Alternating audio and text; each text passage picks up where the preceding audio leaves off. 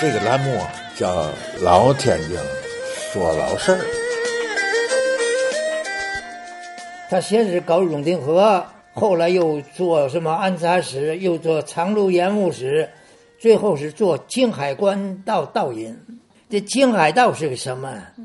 等于直隶总督的外交部，是专门跟外国人打交道的。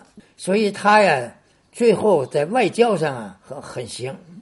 呃，杨牧人天津是起源点吧，没有一件事跟他没关系的。反正李鸿章做的事，他都跟他有关系的。是最主要的是天津集体局。这个天津集体局现在有些历史家都不敢写，天津集体局了不起啊！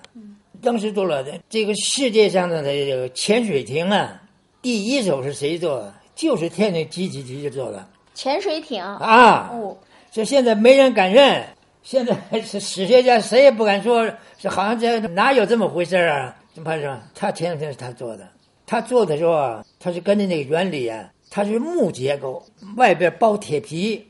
天津有个异闻录，异闻录就是等于现在讲就是一个报纸，每天有个消息都这样啊演。对异闻录，这异闻录上登的非常详细。那结果就这个这个这工程师啊打的报告，就是我要多少钱，我报成了，这钱呢我就什么了，我完不成，我把这钱赔出来。他找了一拨人围起来了，搞起来了，最后搞出来了，就在海河下水，呃，潜水艇下水，而且了不起的潜水艇啊，中国的第一个木质的潜水艇。哎哎哎木质铁皮的下水，就在这就在海河里头下水了，在这个异闻录上登的非常详细。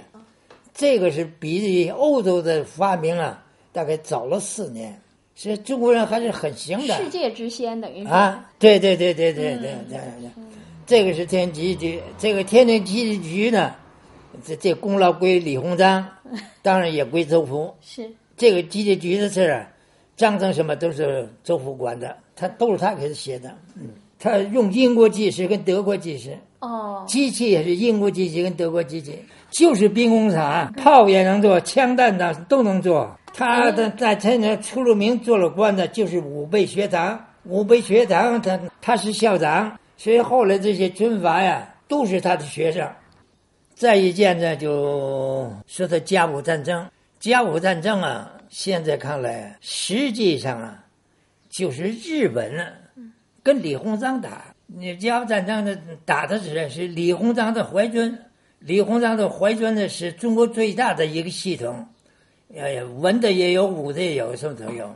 甲午战争啊，当然是打起来内幕讲起来就是啊，这里还牵扯到帝党跟后党之争。光绪啊，最信任的也最能起起作用的一人呢，是翁同龢，是他的老师。这翁同龢跟李鸿章是死对头。为什么是死对头呢？这翁同龢呀，也是那是了不得的世家，他是帝王之师啊，还是两代帝王之师啊。翁同龢的哥哥叫翁同书，这翁同书啊，在安徽做巡抚的时候啊，打太平天国不利啊，连失六城，丢了六个县城，但他不敢报，他没报，他跑了。结果曾国藩不干了，曾国藩就报他，这幕府就写写一稿不成，谁也不敢写，这这这惹事儿啊！曾国藩说：“你们不写，这将来这这责任就是我的呀。”或李鸿章，李鸿章胆儿大，这个人胆儿大，典型的官二代啊！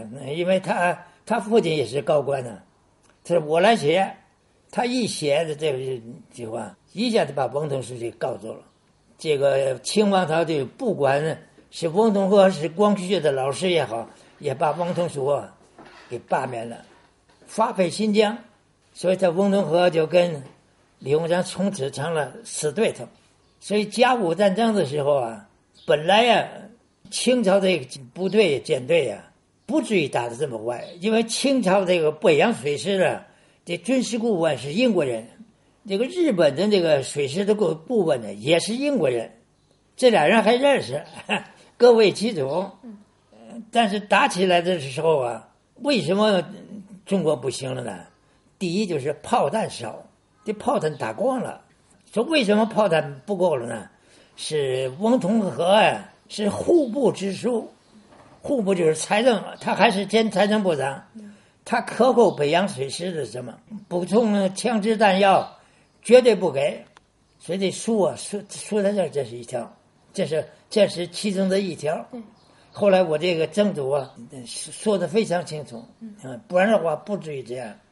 甲午战争是失败了，李鸿章呢，原来派去集合的是两个人，没有李鸿章的事儿。这日本人呢，对中国非常了解，他把这件指定了。如果李鸿章不来签字的话，我们不议和。他为什么让李鸿章签字呢？两个原因，一个是他知道李鸿章是中中国搞洋务运动的，只要他一签字，就把中国的洋务运动给压下去了，李鸿章就身败名裂，这是一个原因。第二个原因就是李他当李鸿章以后啊，日本就占国威了。连李鸿章我都能什么？当时李鸿章很有名啊，在国外很有名。结果不出人。这李鸿章这临去的时候啊，这周福是一直送他到海口，上船是，他俩人有个密约，密约是什么呢？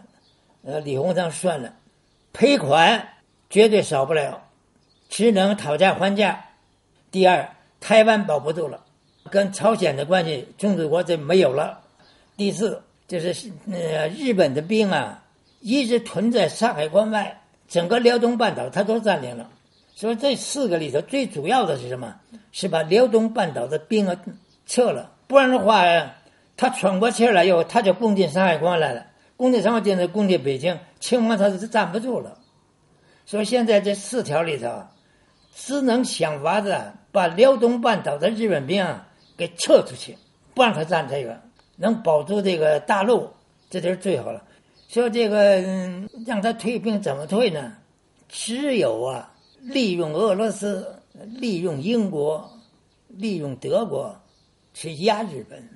所以怎么办呢？说他说他去了千军万险，说把周福留下。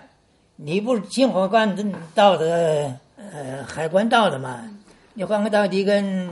天津的所有俄罗斯的领事啊、商人呢，都是嘛，所以他在这里说三小站呢，说几个什么，你报什么？是先生，这个事历史上没说法，谁也没说，他也没什么，他就是我吹吹风。本来这个俄罗斯也好，这个德国也好也好，对这个日本侵占中国这么大他就有意见。你这一吹风呢，所以是什么？所以结果最后是三国干涉。还辽，把辽东半岛日任凭撤出去，所以周福在这上起了作用。但这个作用呢，说大不大，说小不小，不，他就是吹吹风。现在是史料上没有，实际上是他起了作用了。外交起了作用。嗯，甲午战争回来以后啊，李鸿章完了，一下船呢就罢免了，就是全国这个反对啊，说把这个责任都扣在李鸿章身上。其实这个就是不公平。李鸿章签字了，这个签字的以前，光绪不同意，西太后不同意，他能签吗？说这样说就是枪到中人推，而且当时啊，就是原来这个朝朝廷的大家伙这个对李鸿章啊，权大这这财大，就就有意见，这是大伙一会儿算推了。可是没有一这一个人呢，说到周福。为什么没说到周福呢？这和他吹风有关，因为他有功不言一声，说大家伙也不能说明，因为这吹风要说明了也麻烦。所有的这个什么没有周福的事儿。甲午战争时候有个英务处，英务处三个人，李鸿章、袁世凯、周福三个人，结果没有周福生。可是周福提出来了，说我咳嗽。我得请请辞，我我不能干了。就是他和这李鸿章共进退，这个人讲义气。这周福就回到，他到了扬州，他在扬州买了一个院子，他在那里研究周易。因为在在清王朝的时候就是这样，你要做高官到一定程度，你不懂周易，不不提拔，没事了，没他的事了。李鸿章就在北京待着，也没他的事了。这个栏目啊叫《老天津说老事儿》。